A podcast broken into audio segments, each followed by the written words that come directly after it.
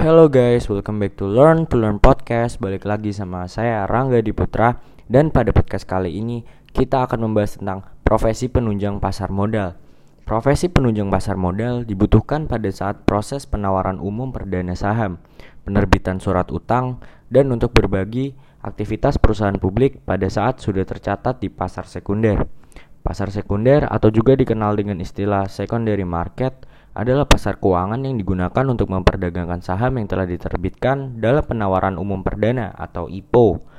Dan pasar sekunder inilah efek diperjualbelikan dan berpindah tangan dari seorang investor ke investor lainnya.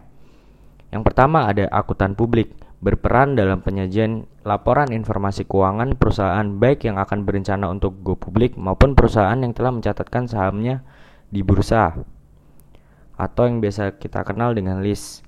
Salah satu tugas pokok dari akuntan publik dari pasar modal adalah melakukan audit atas laporan keuangan yang wajib disampaikan kepada regulator dan juga dipublikasikan secara berkala kepada publik lewat media massa setiap kuartal, semester, dan tahunan.